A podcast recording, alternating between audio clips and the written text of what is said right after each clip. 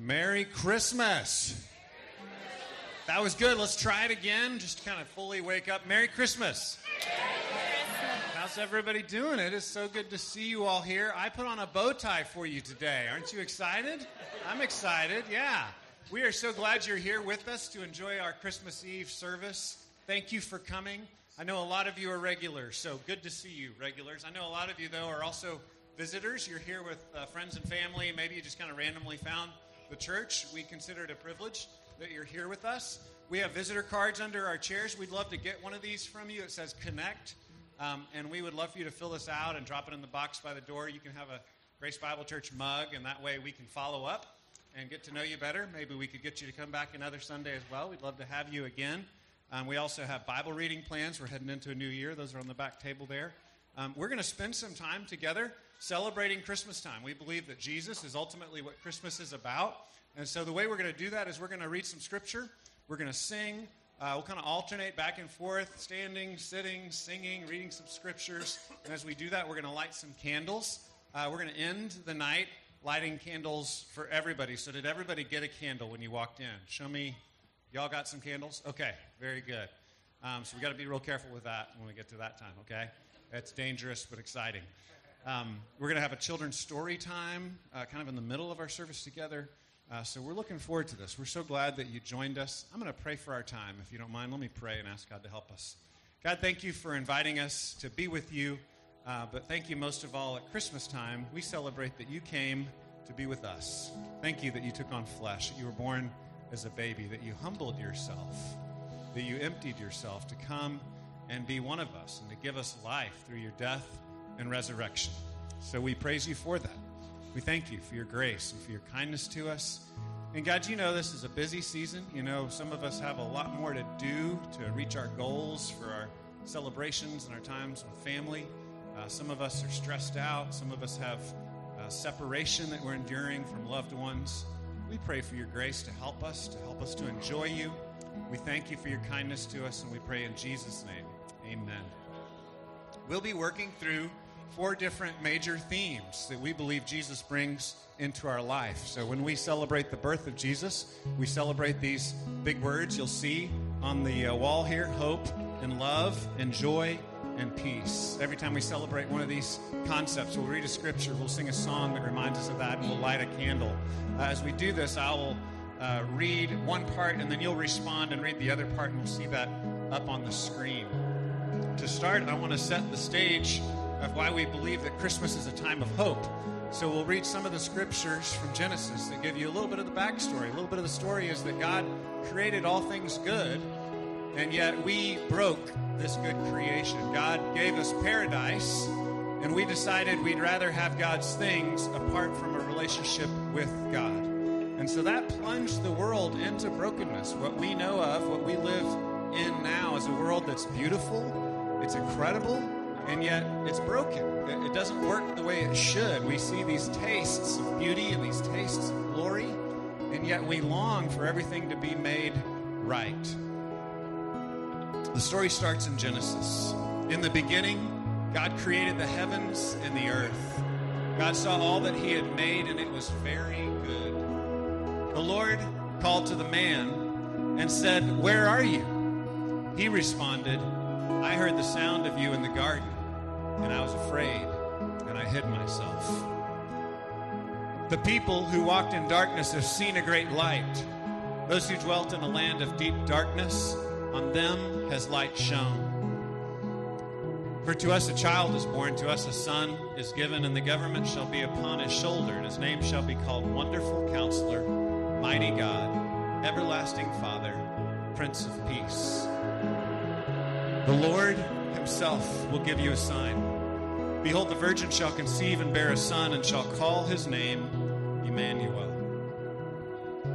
So I'll read the top, and then you respond and uh, read the bottom portion. Christ lights our darkness because he is the hero we have been longing for.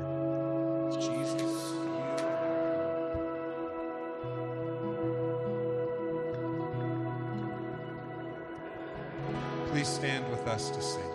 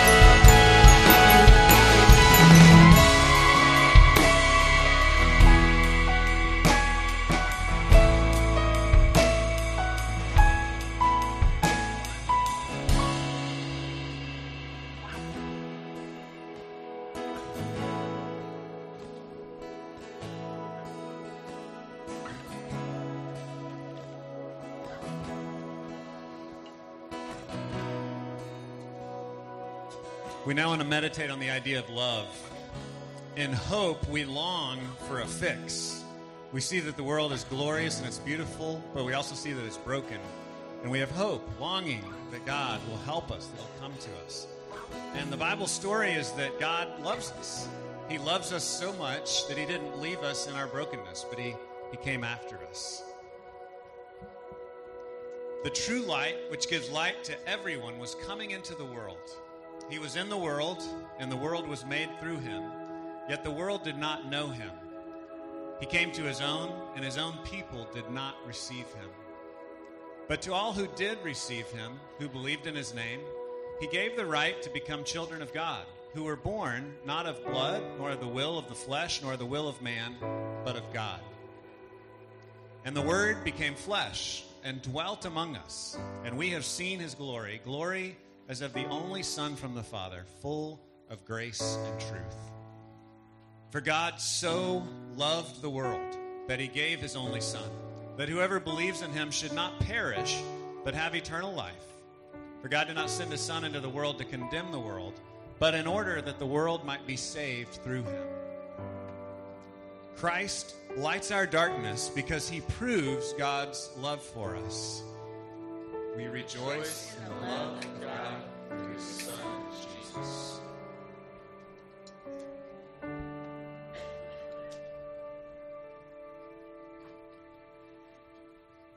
All right, if y'all stand for this next song.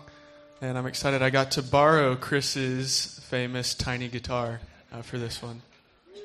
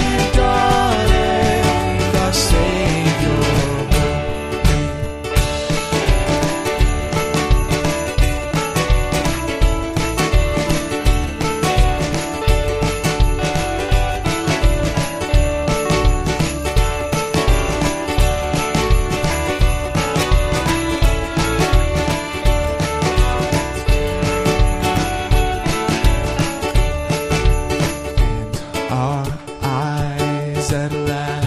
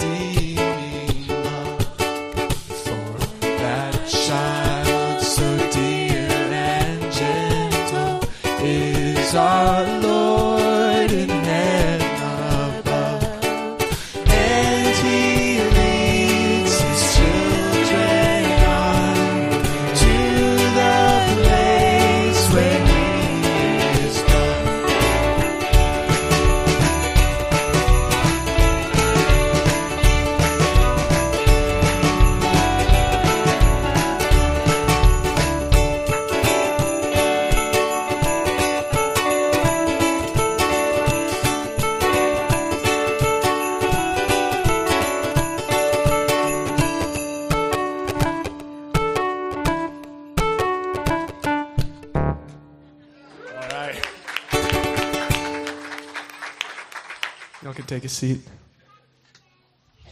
All right. This part is really exciting. It is story time. Are you ready? Yes. Okay, so if you've got some children that would like to come forward for story time, we're going to have story time over in this general direction here. Miss Brittany from our children's ministry is going to read. Yeah. Uh, if your child would have trouble sitting or making it to the story time or making it back, feel free to come with them. You can come with them and sit with them for story time. So feel free to bring them on up. Kids, you're welcome to sit here on the front row. Apparently, nobody likes to sit on the front row, so you can take it. Sit on the floor. We have this great little folk tale. It's kind of a imagination thing we've got going on here. Uh, what if you were a tree and you wanted to be something important? You wanted to be made into something valuable. That's what this story is about. Uh, it's about the idea of these trees longing to be something important and valuable in the world. Um, and that's kind of not the way we understand trees to work, right? We don't think trees think a whole lot. But there is this place in uh, Romans chapter 8 says all of creation is longing and waiting for the sons of God to be revealed. So, you know, maybe we can imagine. So, are you ready? Do you think we have everybody up here? Okay. Okay. The Tale of Three Trees.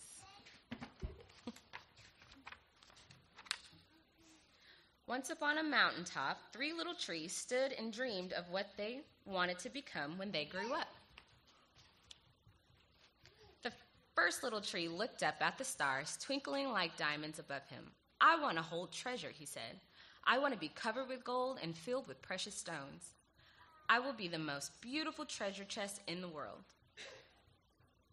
The second little tree looked out at the small stream trickling by on its way to the ocean. I want to be a strong sailing ship, he said. I want to travel mighty waters and carry powerful kings. I will be the strongest ship in the world. The third little tree looked down into the valley below, where busy men and busy women worked in a busy town. I don't want to leave this mountaintop at all, she said. I want to grow so tall that when people stop to look at me, they will raise their eyes to heaven and think of God. I will be the tallest tree in the world. Years passed, the rains came, the sun shone, and the little trees grew tall. One day, three woodcutters climbed the mountain. The first woodcutter looked at the first tree and said, This tree is beautiful. It is perfect for me. With a swoop of his shining axe, the first tree fell. Now I shall be made into a beautiful chest, thought the first tree. I shall hold wonderful treasure. The second woodcutter looked at the second tree and said, This tree is strong. It is perfect for me. With a swoop of his shining axe, the second tree fell. Now I shall sail mighty waters, thought the second tree. I shall be a strong ship fit for kings. The third tree felt her heart sink when the last woodcutter looked at her. She stood straight and tall and pointed bravely to heaven. The woodcutter never even looked up. Any kind of tree will do for me, he muttered. With a swoop, swoop of his shining axe, the third tree fell.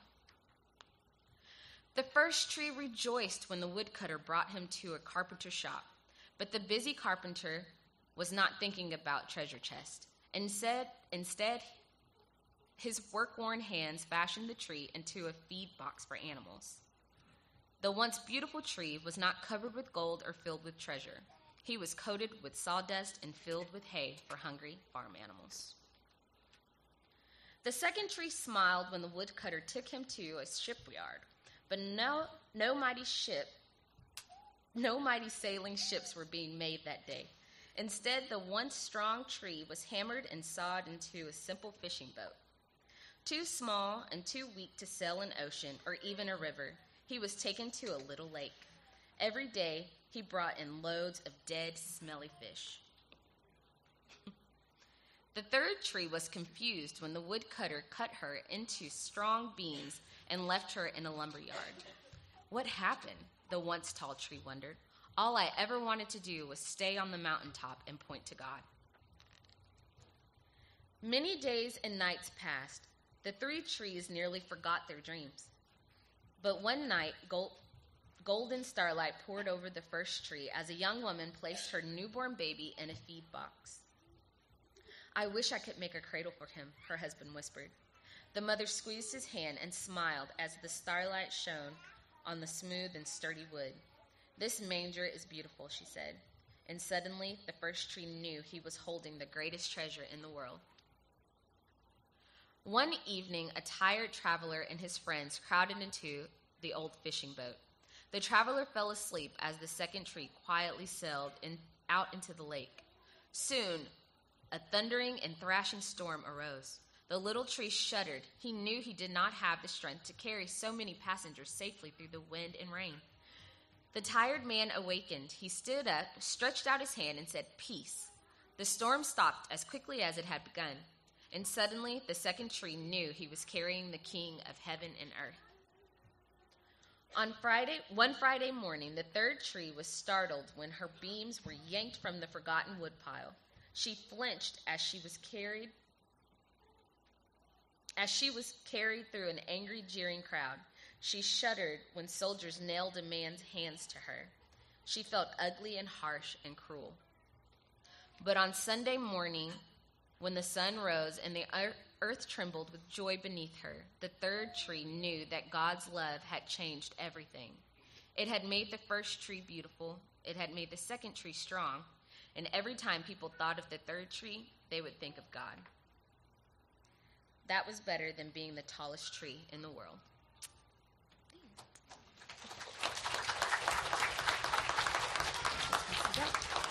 You guys. Oh.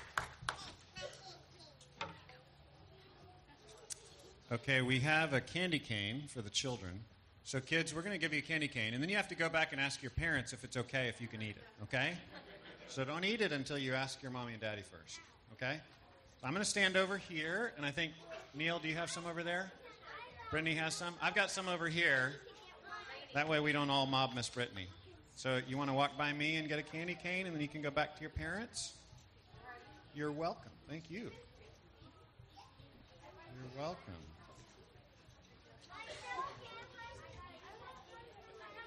You're welcome. You're welcome. Yeah. You're welcome.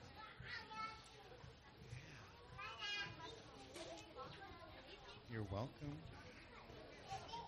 Thank you. You're welcome. You got one. You, uh, grab one? Good job, buddy.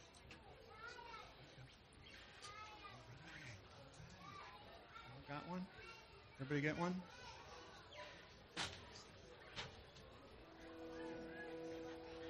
Okay. And adults, if there are leftovers after the 5:30 service, you can come back and have some. We're not going to celebrate joy, the joy that comes with knowing Christ, with knowing that He's come for us, with knowing that we're not just left here on our own, but God loves us. We do have hope, and so now we have something to celebrate. The Christmas story is found in Luke chapter 2. In those days, a decree went out from Caesar Augustus that all the world should be registered. And this was the first registration when Quirinius was governor of Syria. All went to be registered, each to his own town. And Joseph also went up from Galilee, from the town of Nazareth to Judea, to the city of David, which is called Bethlehem, because he was of the house and lineage of David, to be registered with Mary, his betrothed, who was with child. While they were there, the time came for her to give birth. And she gave birth to her firstborn son and wrapped him in swaddling cloths and laid him in a manger, because there was no place for them in the inn. In the same region, there were shepherds out in the field keeping watch over their flock by night, and an angel of the Lord appeared to them. And the glory of the Lord shone around them, and they were filled with great fear. The angel said to them, Fear not. Behold, I bring you good news of great joy that will be for all the people. For unto you is born this day in the city of David a Savior, who is Christ the Lord. And this will be a sign for you. You will find a baby wrapped in swaddling cloths and lying in a manger. Suddenly there was with the angel a multitude of the heavenly host, praising God and saying, Glory to God in the highest, and on earth peace among those with whom he is pleased. When the angels went away from them into heaven, the shepherds said to one another, Let us go over to Bethlehem and see this thing that has happened, which the Lord has made known to us. They went with haste and found Mary and Joseph and the baby lying in a manger. When they saw it, they made known the saying that had been told them concerning this child. And all who heard it wondered at what the shepherds had told them. But Mary treasured up all these things, pondering them in her heart. And the shepherds returned, glorifying and praising God for all they had heard and seen as it had been told them. Christ lights our darkness so we rejoice through our suffering. Jesus,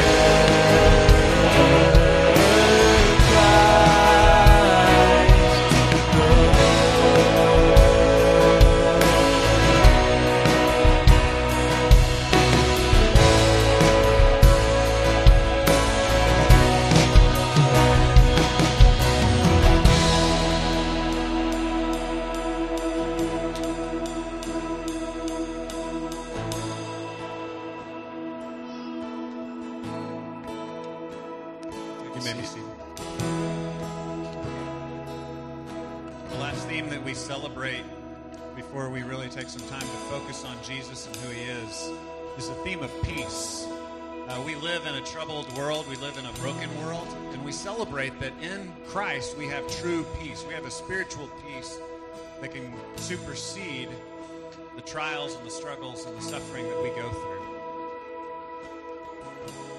John 14 tells us, I will not leave you as orphans. This is Jesus speaking right before he leaves his disciples. He says, I will come to you. Yet a little while, and the world will see me no more, but you will see me. Because I live, you also will live. In that day, you will know that I am in my Father, and you in me, and I in you.